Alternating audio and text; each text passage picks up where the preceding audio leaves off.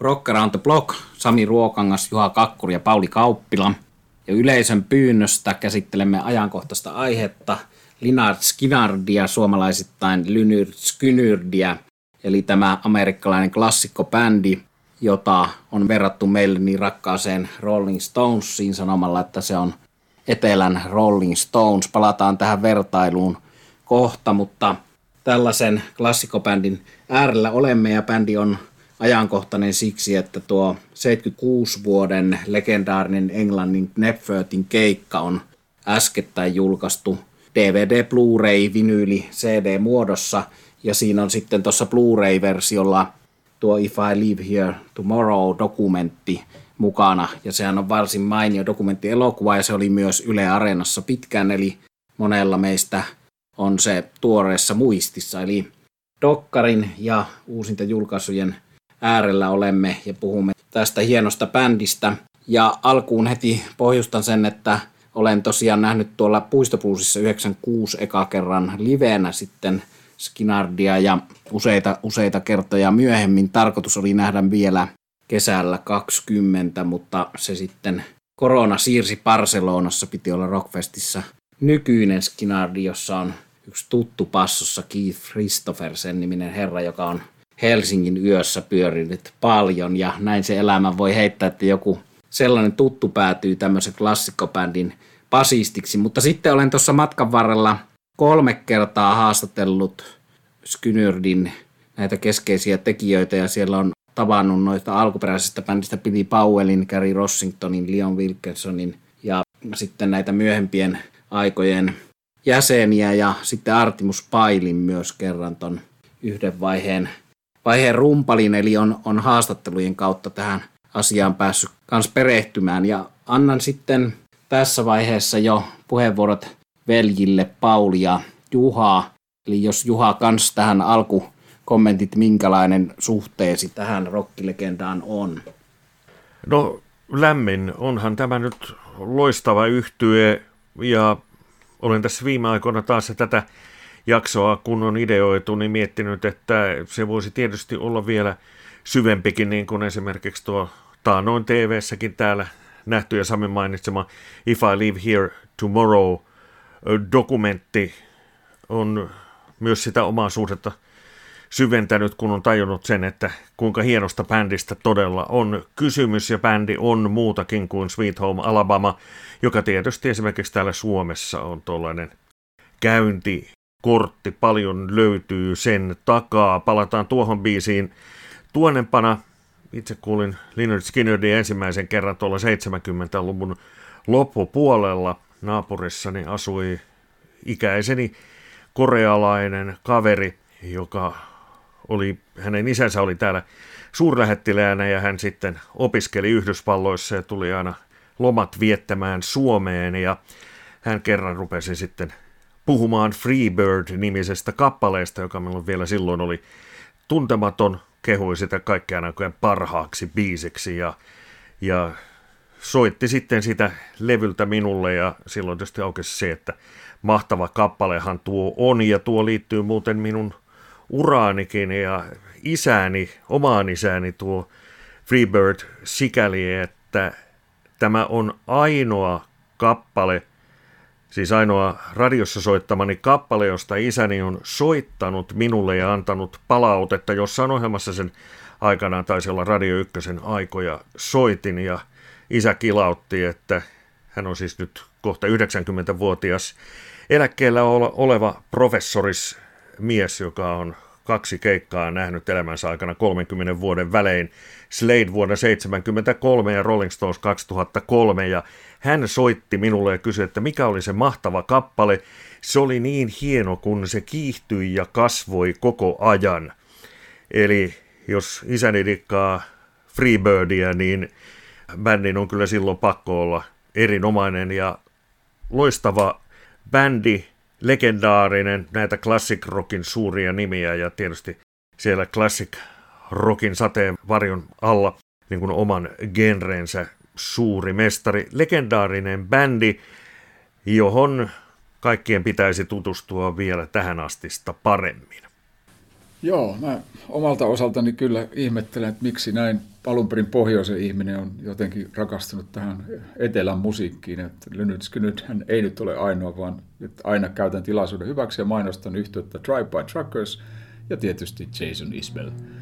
Mutta minulle tämä Lynyrd Skynyrd kuuluu kyllä suuriin ensimmäisiin rakkauksiin Purplen, Zeppelinin ja tietenkin Rolling Stonesin kanssa. Jotain siinä bändissä oli alun alkaa aika erilaista ja koukuttavaa musiikkia – mutta kerkesin jo kuopata koko yhtyön tuon vuoden 1977 lentoonnettomuuden jälkeen ja, ja tuota, oli minulle aikamoinen yllätys, kun toi NS Comeback-albumi ilmestyi 1991 mainitun vuoden nimisenä ja, ja laulussa oli alkuperäisessä laulussa oli pikkuveli Johnny Van Sant ja tuo aika oli vielä sitä musiikkivideoiden kulta-aikaa. Mä muistan aina sen, kun mä näin ekan kerran – tuosta albumilta lohkaistun Smokestack Lightning promovideon, kun se päättyy, ensinnäkin biisi on loistavasti, päättyy kuvaan T-paidasta, jonka selkäpuolella lukee, että We're back, you bastards. Se oli juuri oikeanlainen aloitus tälle myöhemmälle uralle. Mutta sitten mun täytyy sanoa, että ehkä toi bändin jatko tuosta tilanteesta ei ihan niin hirveästi jaksanut innostaa. Ihan hyviä levyjä tämä Skynyt myöhempikin teki, mutta – mutta vanhemmiten alkoi sitten vähän tämä rankka konservatiivisuus ja tämmöinen Garden kanssa osasto ainakin levyillä väsyttää. Tosin on nähnyt tämän myöhemmän Lynytskynydin myös, olikohan se jäähallissa vuonna jotain, ja se keikka oli ihan hyvä, ja kyllähän kundit asiansa osaa, mutta, mutta ehkä se niin kuin mun kannalta se paras luomisvoima oli hävin.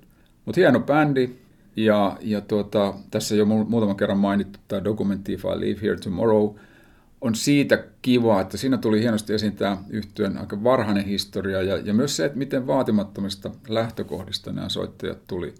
Ja että tosiaan kun ne on kotoisin Jacksonvillestä, Floridasta eikä Alabamasta, kuten tuosta mainitusta hittibiisistä voisi kuvitella, ja itsekin kuvittelin aikoinaan.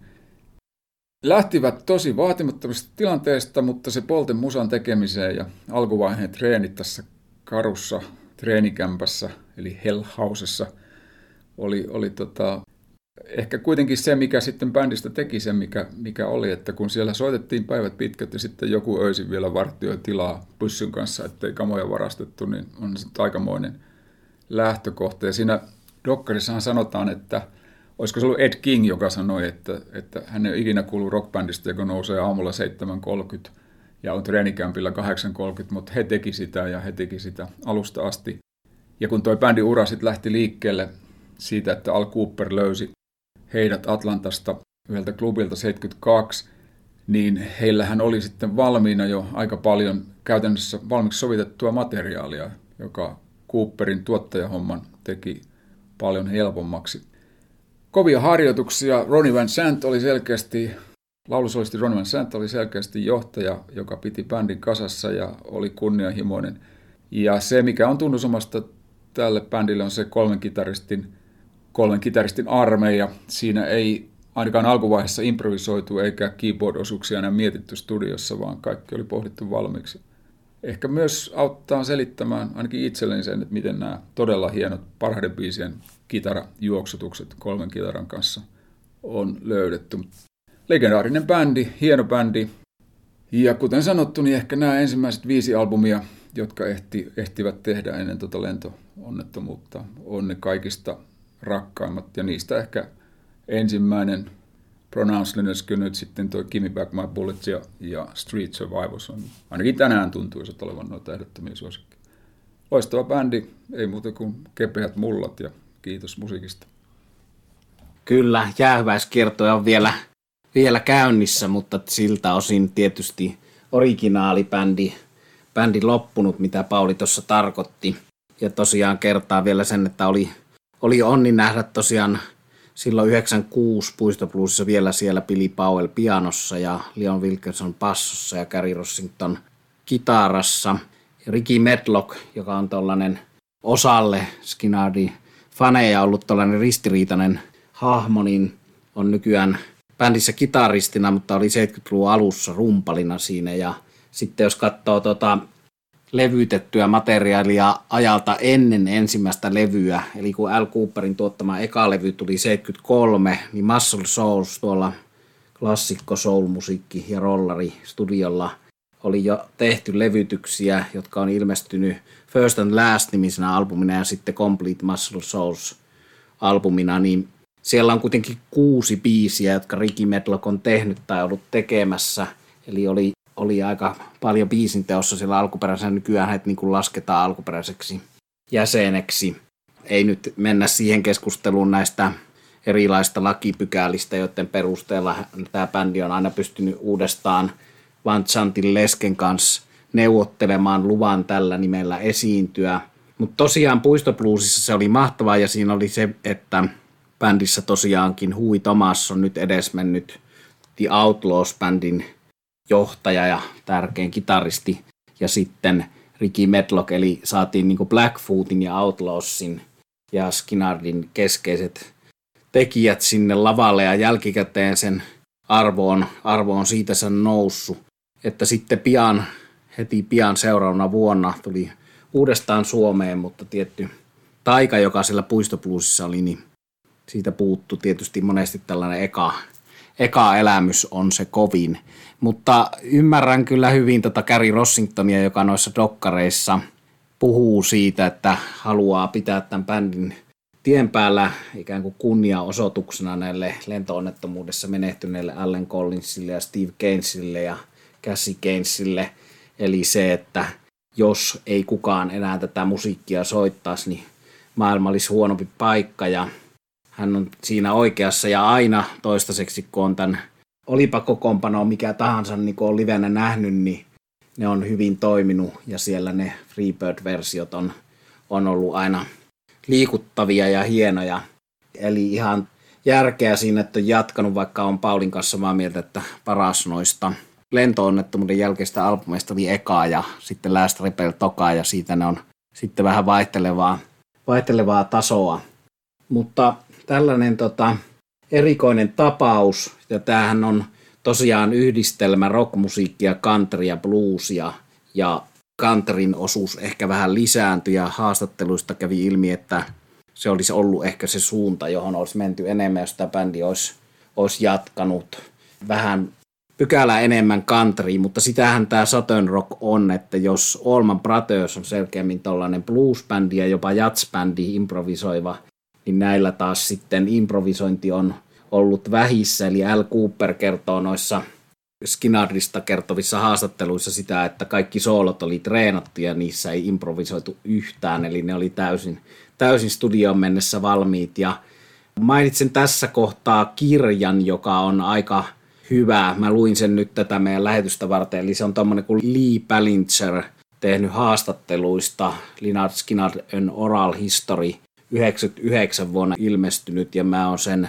ostanut 2000 ja nyt luen uudestaan. No sitten on tämmöinen kuin Marley Brandt on tehnyt Lynyrd Skinner Story 2002 ja mainitaan vielä tuo Gene Odomi ja Frank Dormanin Remembering the Free Birds of Southern Rock niminen kirja. Se, tämä viimeinen Odomin Remembering the Free Birds on paljon siihen lentoonnettomuuteen keskittyvä, että siinä melkein tuommoisella dekkarin tai true crime – jutun tarkkuudella mennään sen lentoonnettomuuden yksityiskohtiin, kun tämä kirjoittaja on ollut mukana siinä lentoonnettomuudessa. Yksi siitä selvinneistä muistelee. Eli tosiaankin tällainen yhdistelmä ja vielä tuosta Rolling Stones-vertailusta sen verran, että tuossa Oral History-kirjassa siis Al Cooper kertoo siitä, kun hän tuolla klubilla, niin kuin Pauli mainitsi, niin kuuli eka kerran – tätä bändiä liveenä siinä vaiheessa, kun oli jo Muscle Sourcella tehneet levytyksiä ja treenanneet aamusta iltaan, mutta ei saaneet levytyksiä millään levyyhtiöllä julkisilti, niin sitten Al Cooper sanoo siinä, että voitteko kuvitella sitä tunnetta, kun klubilla kuulet ja näet bändin, josta tulee fiilis, että tämä on uusi Rolling Stones.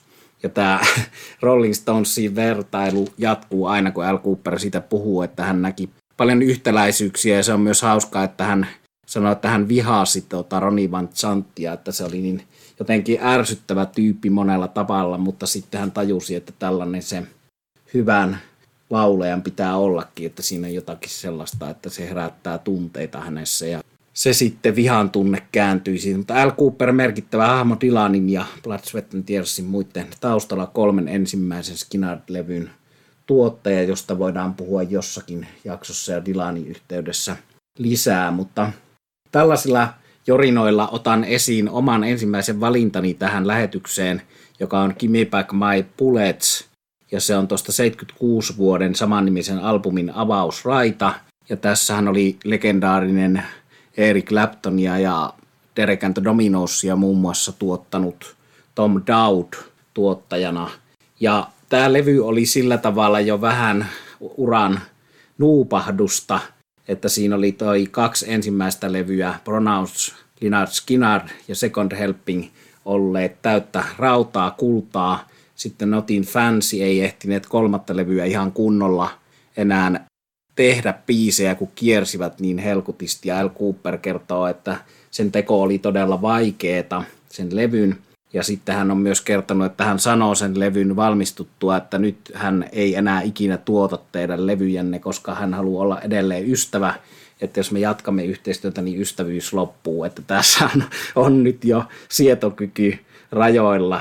No sitten tuottajaksi Tom Dowd, joka oli tosiaankin tuon Eric Claptonin ja Dylan and Bonia tuosta Derek and the Dominos yhtyeestä Skinnardin suosikki, ja siellä oli ollut Dwayne Olman tietysti yksi esikuva. Mutta se levy ei oikein onnistunut. Se on tämmöinen, joka jakaa mielipiteet. Ricky Medlock on mulle sanonut haastattelussa, että se on hänelle ehdottomasti paras näistä albumeista. Mulle se ei ole paras. Mä tykkään jopa tuosta Notin fansista enemmän koska siellä soittaa vielä Ed King. Ed King oli häipynyt tähän Kimi Back by Bulletsiin mennessä, eli kitaroissa pelkästään Allen Collins ja Gary Rossington.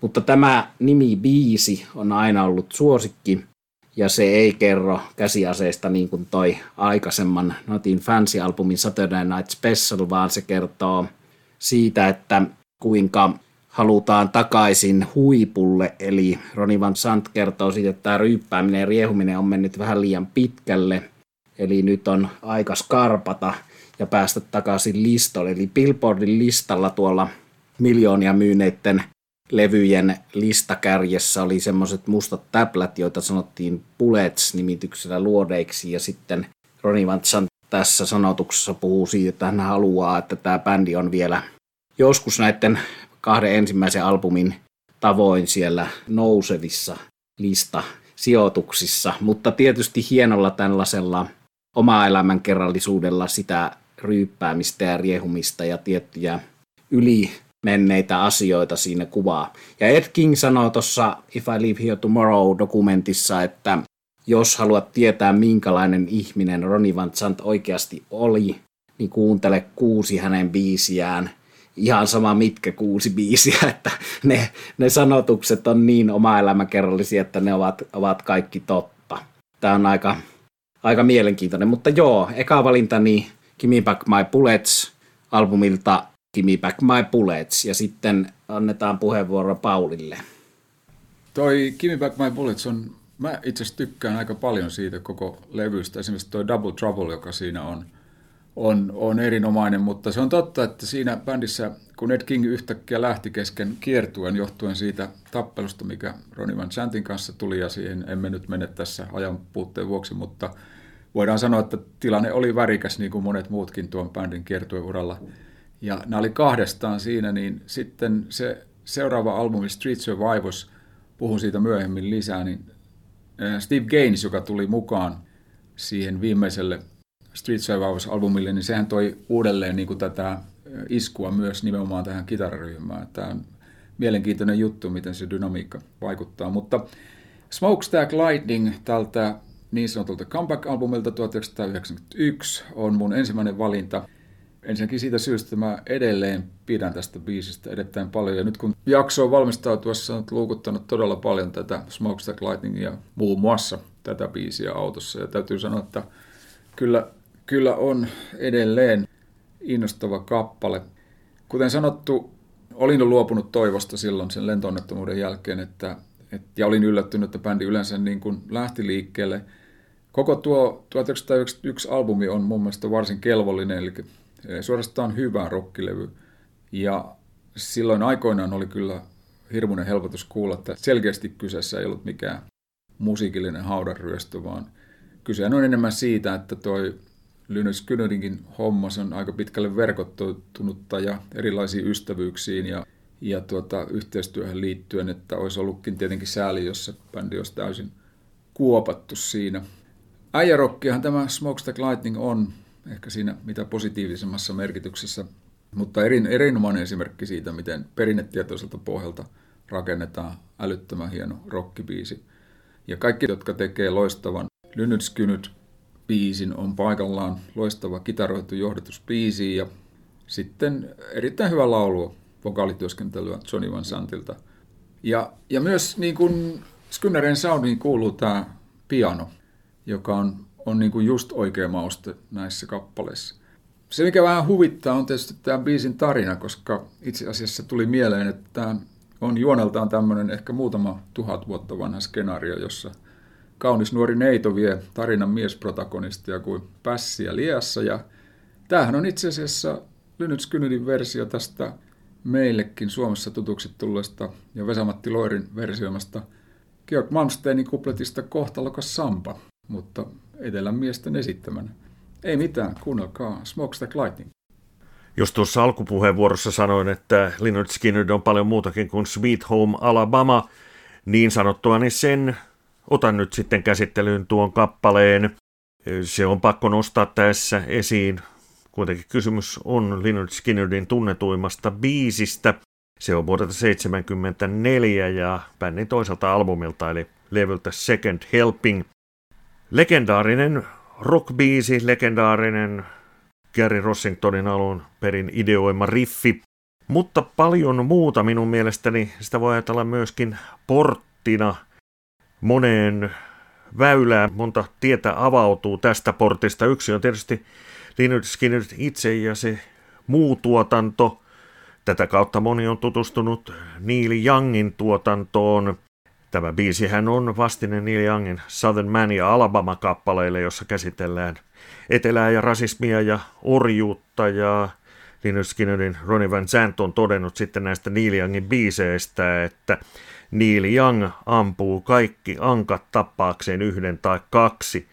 Eli tietysti tässä ajatellaan sitä, että näitä etelän asioita ikään kuin yleistetään, mutta tosiaan moni on ironista kyllä löytänyt sitten tuon Sweet Home Alabama-kappaleen ansiosta myös Neil Youngin, eli näin nämä musa jutut menevät. Ja tietysti kun puhutaan Sweet Home Alabamasta, niin täytyypä vielä sitten poimia, tämä on vähän tuollainen puolikover-versio, vuoden 2008 iso kesähitti Kid Rocking All Summer Long, joka tietysti hyvin vahvasti pohjaa ja kertookin tuosta Sweet Home Alabama-kappaleesta ja sitten niistä fiiliksistä, joita se aikanaan jonain suurena kuumana hippikesänä aiheutti. Ja kun näitä omia valintojani tähän jaksoon mietin, niin ajattelin jopa niinkin, että olisin tuon Sweet Home Alabaman sijasta ottanut ikään kuin yllärivetona tuon Kid Rockin All Summer Long kappaleen, mutta päätin sitten kuitenkin pysyä tuossa originaali rock-klassikossa.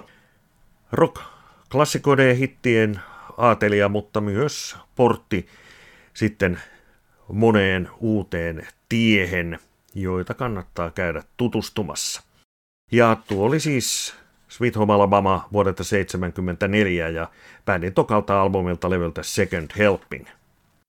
Tuosta suhteesta Ronnie Van Zantin ja Neil Youngin välillä on tehnyt tuo Paulin mainitsema Drive by Truckers-kappaleen Ronnie and Neil, joka kannattaa, kannattaa kuunnella tässä yhteydessä. Ja jo tuossa teiniässä kiinnitin huomiota siihen, että Ronnie Van Zantillahan oli useissa noissa tollasissa paljon aikanaan levinneissä kuvissa lava-esiintymisistä Neil Young paita päällä, eli se oli eräänlainen kommentti ja siitä liikkuu myös huhuja, että hänet olisi jopa haudattu Neil Young paita päällä, eli se oli se rakkaus sitten, sitten syvempää myöhemmin kuin tässä tämän biisin tekemisen aikoihin, mutta tässä on tietysti paljon väärin ymmärretty kappale monelta osin. Tämä, tämä Sweet Home Alabama ei pelkästään siltä osin, että se olisi tarkoittanut, että tässä Neil Youngia vihaataan. Tuosta on muuten sitten Kid Rockista, se on hyvä biisi toi All Summer Long toi Sweet Home Alabaman kierrätys Kid Rockin kesähitti, niin, niin löytyy tuosta muistaakseni God and Guns albumin näitä uudempia Skinner-albumeita, niin siinä on tuommoisena lisäpiisinä tästä mun eka-valinnasta, eli Gimme Back My Bullets-biisistä versio, jossa on laulajana vieraana Kid Rock. Eli näillä on tällainen, tällainen yhteys ollut, ollut myöhemminkin. Ja kun Juha sanoi tuossa, että Gary Rossingtonin ideasta se, se tosiaankin pitää paikkansa se klassikko kitarariffi, mutta sitten siihen omaan lisänsä toi Ed King ja osa vannoutuneimmista Skinner-faneista on sitä mieltä, että sitä ei kukaan muu osaa kunnolla soittaa kuin Ed King ja Gary Rossington yhdessä. Et siinä on hauskaa tämmöistä tietysti tämän niin kuin bändin tämän tämmöisen kaverihengen ja mitä Pauli viittasi tuossa siihen, että hyvä, että se ei loppunut, koska tässä oli kysymys ystävyydestä, niin Ed King oli pasisti alun perin, joka sitten vaihto kitaraan ja tosiaan Ricky Medlock myöhempien aikojen kitaristi oli alun perin rumpali, eli siinä oli tällaisia, tällaisia jänniä, eli Gary Rossington, Allen Collins ja Ed King, klassikokitaristit alun perin. No sitten minun toinen valinta tähän ohjelmaan on se kaikkein kulunein ja se toiseksi tunnetuin kappale, eli Free Bird. Ja juurikin se Juhan jo alussa mainitsema isänsä suosikki, joka kiihtyy ja kasvaa. Ja tässä kohtaa mä haluan ottaa esille ton Allen Collinsin, jonka tekemä se on ja jonka ideoima se on. Ei tietenkään yksin tekemä tämän bändin kohdalla, mikään ei ole kenenkään yksin tekemä. Tuossa Viithomma Alapamankin juttuhan, hieno riffihän on just se niin kuin Rossingtonin ja Etkingin vuoropuhelu, eli nämä on hienosti sovittanut siellä Hellhausissa niitä, niitä, että kuka soitassa tätä, mä soitan tätä, ja siitä on syntynyt hienot jutut. Ja Freebirdin kehitykseen päästään käsiksi sillä tavalla, että tuolta vuosien 71-72 ekalevyä edeltävistä äänityksistä löytyy varhaisversioita demoja Freebirdistä, jossa se ei ole vielä se klassikko, mikä se oli 73 vuonna Pronounced Leonard Skinner klassikkoalbumilla huipentajana ja Al Cooperin tuotannossa, eli soittivat sitä paitsi Hellhausissa niin livenä ja jopa äänittivät Muscle Soulsissa aikaisempia versioita. Se on tietysti mielenkiintoinen asia rockihistoriassa, että Freebird – Muscle Shows-levytyksenä ei minkään levyyhtiön mielestä ollut julkaisemisen arvoinen kappale. no sitten Al Cooper rupesi kauppaamaan tätä kunnolla siinä vaiheessa ennen ekaa levyä, niin kelpasi jo useille levyyhtiöille ja MCAille päätyivät ja Working for the MCA oli jo tehty ennen kuin oli nimi paperissa, eli siinä, siinä vähän tota mielisteltiin ehkä sitä levyyhtiötä.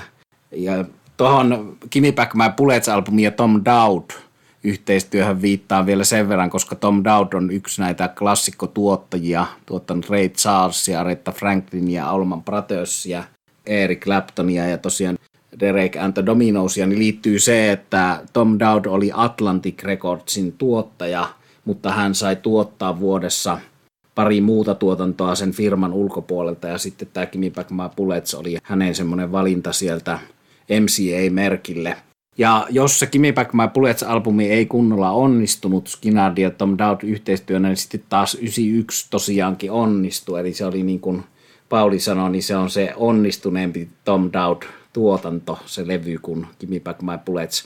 Eli ton 91-levy, sitä nyt tämän Freebird juttuni keskellä kommentoin vielä Paulin sitä, että olihan se 91 vuonna mahtava levy. Se on niin kuin levy, jonka arvo on vuosien varrella kasvanut, koska niin hyviä Southern Rock-levyjä ei ole kauheasti sen jälkeen ilmestynyt. Ei Skinnardin toimesta eikä juuri oikein minkään muunkaan, että, että se oli, oli erinomainen levy. Haluatko Pauli kommentoida? Joo, ihan vain samaa mieltä ja sen takia mä ehdottomasti otin sen Smoke Track Lightningin tuohon mukaan ja, ja halusin mainita sen levyn, koska mulle se Lynyrd Skynyrd on se ensimmäinen bändi, mutta se oli kuitenkin huikea tapaus aikoinaan, kun tuli toi 1991. Kyllä. Ja minulla on muuten semmoinen se teepaita tota, sieltä 90-luvun alusta, jossa lukee selässä se We are back, you bastards. se, on, se on 91 yksi, tota, mä, levyn mä, paita. Mä ostan sen sulta. Tosin mä näin sen sitten liveenä vasta 96. Mutta tuota, Freebirdiin vielä, eli, eli harvoin näissä ohjelmissa tulee sitä tunnettua klassikkoa valittua, mutta musta on ihan hyvä, että Juha otti Sweet Home Alabamaan ja mä otin nyt, nyt tähän Freebirdin, eli, eli siinä on tosiaan piano tärkeässä roolissa. Pauli sanoi, että se kuuluu. Se on yksi asia, josta on puhuttu ennenkin näissä lähetyksissä, mutta piano kuuluu rockmusiikkiin. Se tuo sen rollin sinne. Billy Powell oli aivan, aivan lyömätön pianisti, alun perin bändin roudari, joka sitten oli aina puhunut vähän, että minä muuten osaan soittaa pianoa, ja sitten hän jossakin kohtaa sai tilaisuuden soittaa, että jos mä soittaisin Freebirdissä pianoa, niin mä soittaisin sen näin. Ja sitten bändi oli ollut, että ajaa, olitko se muuten klassisen koulutuksen saanut, saanut kaveri, että tota, roudarina oli musiikillisesti koulutetumpi herra kuin, kuin muut. Ja hyvä, että pääsi siihen ja mahtava osa, että jos on kolmen kitaran asiat tärkeitä, varsinkin tässä Freebird-kappaleessa, niin niin on kyllä pianokin. Olipa sitten Call Me The Breeze tai joku tällainen nopea buuki tai Whisky Rock and Roller tai moni moni näistä biiseistä, niin piano on yhtä tärkeässä roolissa kuin, kuin kitarat ja sitten siellä on joku Cheatin Woman ja näitä muutamia, jos on urut. Urut hienosti mukana ja Al Cooper tietysti Dylanin urkurina Like Rolling Stone yhteyksistä, niin tietää myös urkujen päälle, mutta mitä voi sanoa Freebirdistä? Voi sanoa sen, että se on rock-klassikko, yksi niitä kaikkien aikojen klassikoita. Tosiaan niin kuin Juhan isää lainatakseni kappale, joka, joka kasvaa ja kasvaa ja koskaan ei ole ollut tekemättä minun vaikutusta livenä. Aina se tekee vaikutuksen. Ja joskus on vähän pelottanut, että onnistuuko nämä nyt sen pilaamaan, mutta kun siellä on ollut kuitenkin Gary Rossington ja Ricky Medlock – ja Hui Thomas on ollut jossain vaiheessa, mutta sitten, sitten ne kolmas kitaristi on vaihtunut, mutta se ei ole tuota, vaikuttanut niin, että tätä olisi koskaan tarvinnut ajatella, että nyt, nyt tämän porukan on aika lopettaa tribuutti Allen Collinsille, sille alkuperäiselle Freebird-tiluttajalle, koska ne on ollut aina, aina hyviä versioita. Mutta sitten onneksi meillä on YouTube ja onneksi meillä on DVD-tallenteet. Sieltä löytyy suht läheltä sitä lentoonnettomuutta, mikä on tietysti aika, aika karseeta. Today on the Green, jossa isolla stadionilla soittavat tätä versiota, kannattaa googlettaa ja Allen Collins on siinä tietysti sen solo-aikana hyppelee ilmassa semmosia, semmosia haarahyppy, hyppelyitä ja se, miten, miten nämä kolme kitaraa on siinä sitten sovitettu. Ja tämähän on tietysti ollut semmoinen merkkipaalu rock-historiassa ja Saturn rock-historiassa, että kaikilla näillä muilla Saturn Rock-bändeillä, olipa se sitten Blackfoot, eli tämän Skinner-kitaristi Ricky Medlockin bändi Blackfoot, jolla on Highway Song niminen oma lainausmerkeissä Freebird, tai Hui Thomassonin Skinner-kitaristi Hui Thomassonin The Outlaws, jolla on Green Grass and High Tides niminen oma Freebird, ja Molly Hatchettilla on Fall of the Peacemakers, Doc Holidaylla on Song for the Outlaw – kaikilla näillä itsensä kunnioittavilla Southern rock-bändeillä on omanlaisensa tällainen kasvava ja lopussa kitara ilotteluun päättyvä kappale. Mutta joo, tähän liittyy paljon muistoja, en rupea kaikkia tähän kertaamaan. Puistopluussa mukana olleen Jukka Kekäläisen hautajaisissa soitettiin tämä kappale. Liittyy jo surullisia muistoja ja täytyy tietysti sanoa, että kyllä tässä siitä puistopluussa esiintyneestäkin porukasta on siis Billy Powell, Leon Wilkeson ja Hui Thomasson kolme mestaria siirtynyt taivaallisiin soittokuppiloihin. Eli elämä on traagista ja tämä bändi, jos joku, niin tietää sen traagisuuden. Ja itse tämä Allen Collins on tietysti se hahmoista traagisin, eli hänelle ei riittänyt se pelkästään se lentoonnettomuus, vaan hän, hän ei päässyt sitä kunnolla ikinä, ikinä silleen tolpilleen no pääsi siksi aikaa, että teki Rossington Collins Bandille ja Allen Collins Bandille hetken aikaa hyvää musiikkia. Rossington Collins Bandin levyt kannattaa tsekata, se on itselleni näistä Skinnardin jatko-osista parasta musiikkia. Siellä on siis Leon Wilkerson, Billy Powell, Gary Rossington, Allen Collins ja sitten nykyinen Skinnardin taustalauleja ja Gary Rossingtonin vaimo Dale Grants Rossington – ja sanotaan se nyt, että nainen on yksi parhaista Sotenrock-lauleista kautta aikojen. Hänen äänensä kuuluu tuossa Paulin valinta Smokestars Lightningissa, mutta hän on siis päävokalistina tuossa Rossington Collins Bandin levyillä, eli, eli valtava hienoa, hienoa musiikkia, mutta sitten tosiaan siitä huolimatta, että sai tehtyjä hienoja levyjä, niin Allen Collins ajoi kolaarin ja oli paha päihdeongelma ja oli lopulta pyörätuolissa ja siinä vaiheessa, kun tämä tribuuttikierto 80-luvulla lähti liikkeelle, niin hän pystyi vaan seuraamaan pyörätuolista sitä soittamatta itse mukana ja osa on sitten sanonut hänet tunteneista, että se oli asia, mistä hän ei päässyt sitten lopullisesti yli, että tämä bändi toimii, mutta hän ei siinä soita. Eli traagisen hahmon henkilö, tämä varsinainen Freebirdin keskeinen soolo, kitaristi ja mies, jonka ideaan tämä liittyy. Eli aina Freebirdia kuunnellessa kannattaa muistaa nimenomaan Allen Collins.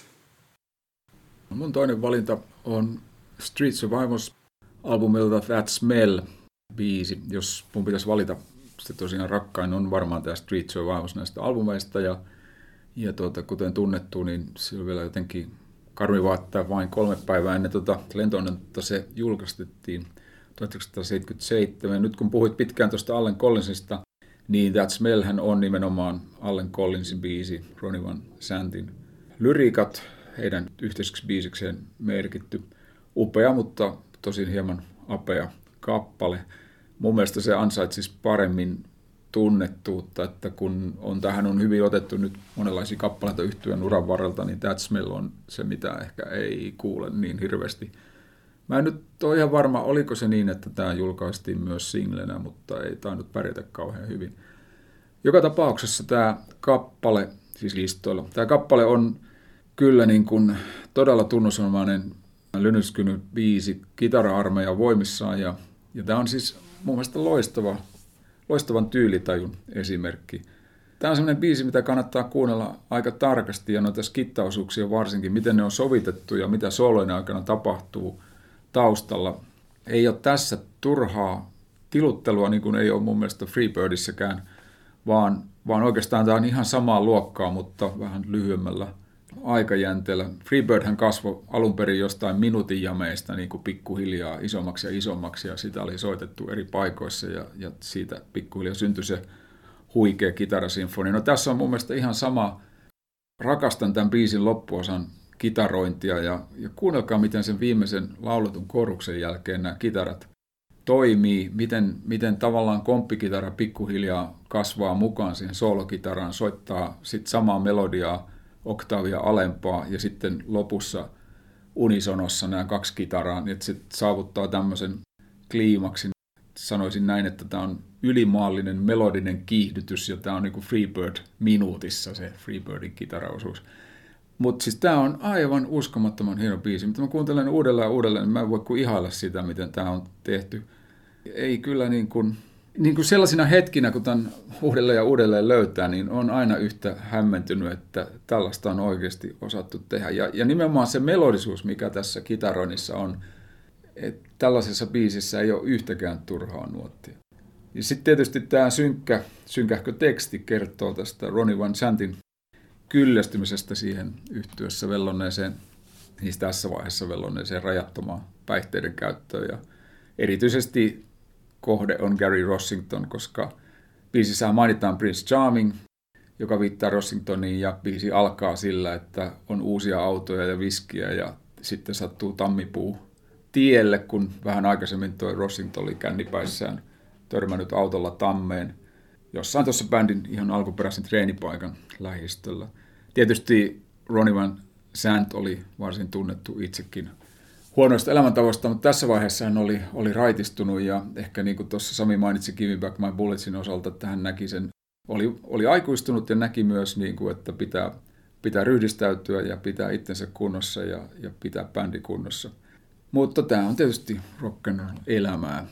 Street Survivors on tosiaan sitten se surullista kyllä ainoa levy, jolla Ed Kingin korvaaksi tullut Steve Gaines soittaa ja Gaines, kuten totesitte, menehtyi tuossa Ronnie Van Santin lailla siinä onnettomuudessa, mutta Gainesin vaikutus oli aika kova tässä Street Survivors-levyllä. Et vaikka hän ei ehtinyt kauan olla bändissä, niin tässä on muutama tämmöinen lynytskynyt klassikko, niin kuin I Know a Little and You Got That Right, mistä mä itse tykkään todella paljon. Ne on Gainesin käsialaa ja, ja siis myös tuon levy päättää Gainesin laulama oma biisinsä Ain't No Good Life. Et tota, en osaa sanoa, mikä hänen osuutensa on tässä That's Mel-biisissä, mutta siinä dokumentissakin toteaa Rossington, että Steve Gaines antoi heille uudelleen niin innostusta tekemiseen ja, ja toi mukanaan semmoisen tuulahduksen sitä alkuaikojen Lynyrdskynyniä. Ja emme tiedä, mitä olisi tapahtunut, mutta mä uskon ja haluan ajatella näin, että Steve Gainesin mukaan tulon myötä, jos elää olisivat saaneet, niin bändi olisi varmaan saanut vielä ihan uuden ja hienon musiikillisen tulevaisuuden. Ja mennään sitten seuraavaan biisiin, meikäläisen kakkosvalintaan. Se on vuodelta 1973 Tuesdays Gone ja bändin ensimmäiseltä albumilta. Ja kuten tässä on jo tullut sitten muiden suulla todetuksi, niin tuon ensimmäisen levyn nimihän on Pronounced Leonard Skinnerd.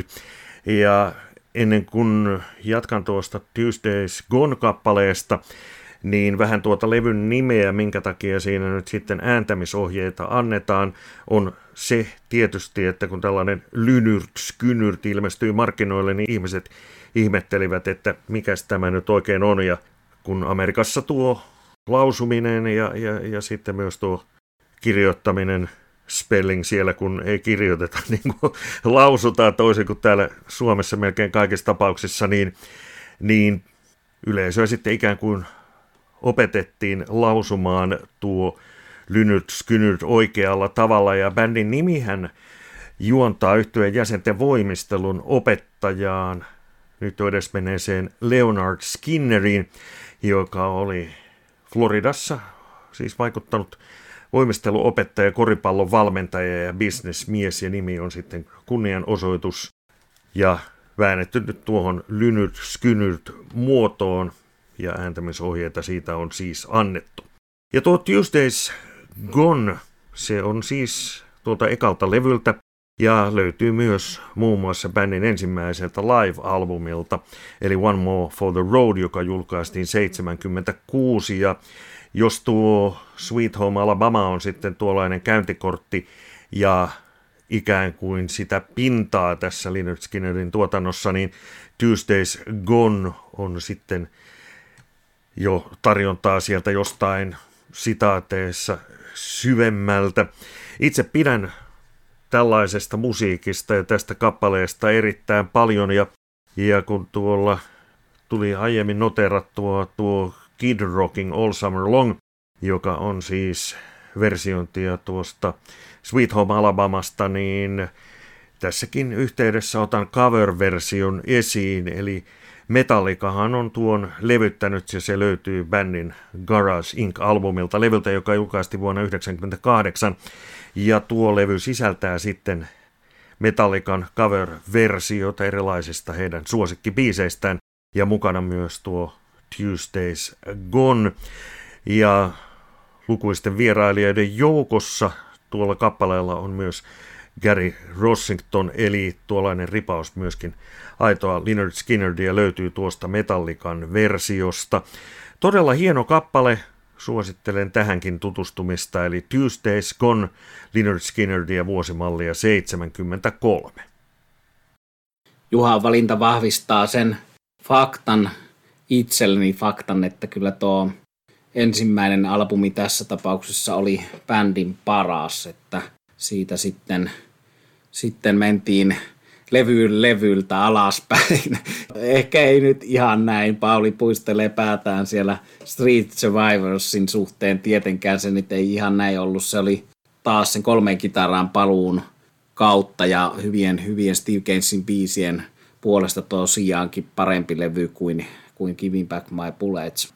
Mutta nämä, nämä ne on ne kaksi ensimmäistä. Second Helping on monelle paras Skinnardia sitten jollekin se on live-albumi One More From The Road tai mielipiteet jakautuu, mutta ei ole huono levy se Notin fansikään kolmas, eikä tuokaan Gimme Back My Bullet, siinä on omat puolensa. Ja täytyy muistaa kuunnella, jos ei ole rakas kuulija pyörinyt levylautasella pitkään aikaan toi 91, eli paluu velipoika laulajana, niin varsin mainio ja tosiaan tuotannollisesti onnistuneempi Tom Dowd tuotanto kuin Give Back My Bullets. Ja yksi hahmo, joka tuli mieleen tuosta Juhan Tuesdays Kounista, josta kovasti on kans aina tykännyt sekä Skinnardin että Metallican versiona, niin tuossa Metallican cover-version lukuisten vierailijoiden joukossa, niin on myös herran nimeltä Pepper Kiinan, mikä oli vasta meidän Paulin kanssa tuossa poliittisten laulujen jaksossa esillä, eli tämän Corrosion of Conformity bändin keulahahmo ja myös New Orleansinlaisen Le Ponton Rule ravintolan nykyinen omistaja, joka on taas sitten jatsia soul-musiikin kannalta keskeinen paikka New Orleansissa. Mennään sinne kaikki Pepper ja tapaamaan heti, kun se on taas mahdollista. Hän on meitä sinne kutsunut, niin kuin mä oon kehunut ennenkin näissä jaksoissa.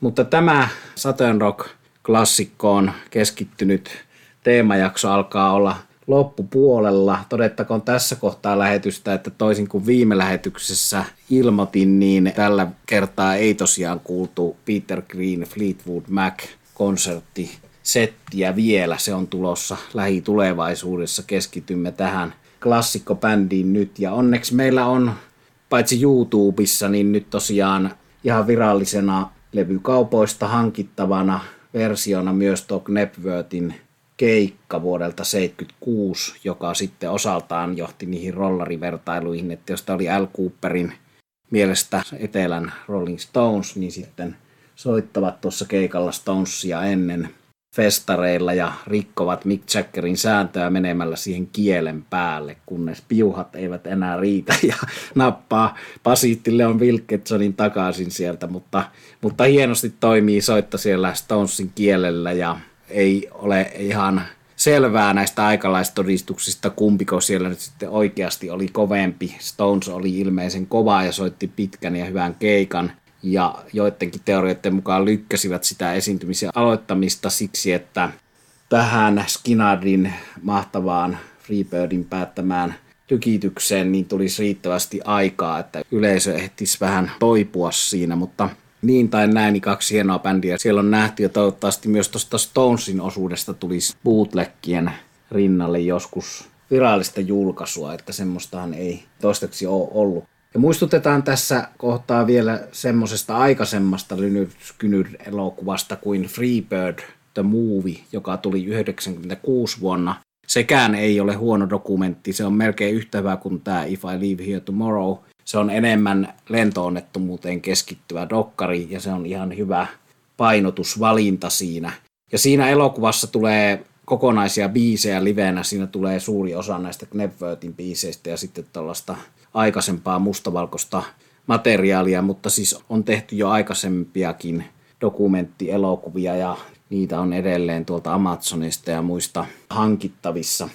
Mutta ei muuta kuin kuunnellaan ja mietitään, onko minkä verran Street Survivors parempi kuin Me Back My Bullets ja miten, miten nämä mikäkin sijoittuu tässä janalla. Ja omalta puolestani alan pistämään suutani kiinni, aihe on rakas, sen huomaa ja tässä innostuu omista ja toisten jutuista, mutta otetaan tähän vielä loppusanat sitten Paulilta ja lopuksi Juhalta.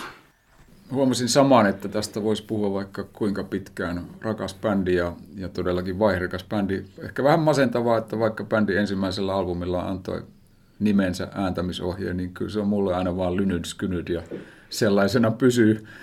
En varmaankaan herroille bändin herrallista koskaan pääse esittämään eikä tarvitsekaan. Hienoja valintoja oli teillä. Tätä jaksoa oli kyllä tosi mahtava tehdä ja, ja myös sen takia, että tuli itsekin kaivettua uudelleen näitä itselle rakkaita levyjä ja nämä eivät kyllä mulla ainakaan nämä kuuntelut lopu koskaan. Kiitos teille. Joo, kiitetään herroja, kanssarikollisia Sami Ruokangasta ja Pauli Kauppilaa tästä jaksosta ja tulipa muuten vielä mieleeni, kun Sami tuossa sanoi, että ensimmäistä levystä lähti alamäki, niin sehän tietysti aina kannattaa pitää mielessä, että lähdetäänkö, onko se lähtöpiste Puijon mäkitornin huipulla vai sitten irvimmäisesti maantien ojassa horsmien keskellä, että se tietysti sitten määrittää sitä jatkotasoa huomattavasti. No, tässä kaikki Skinnertistä tällä erää siirrytään kuuntelemaan bändin tuotantoa. Kaikenlaista mielenkiintoista luvassa tulevissa jaksoissa, eli suosittelen, että pysyt matkassa mukana. Eli näihin sanoihin päättyy tämänkertainen jakso, tässä tämänkertainen Rock Around the Block podcast. Kiitos kuuntelusta.